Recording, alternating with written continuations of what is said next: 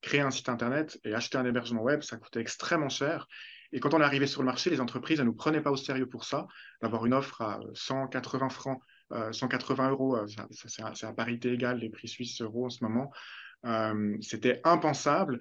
Et avec le public cloud aujourd'hui, c'est la même chose. Et, en fait, le fait d'arriver après les, géants du web, nous, on a pu fixer les tarifs au juste prix, alors que eux, qui ont déjà un volume d'affaires énorme sur ces services qui pèsent extrêmement lourd dans leur chiffre d'affaires, si eux, maintenant, ils diminuent euh, de 30 à 40% ces prix, ça a un impact beaucoup plus important euh, pour eux que pour nous.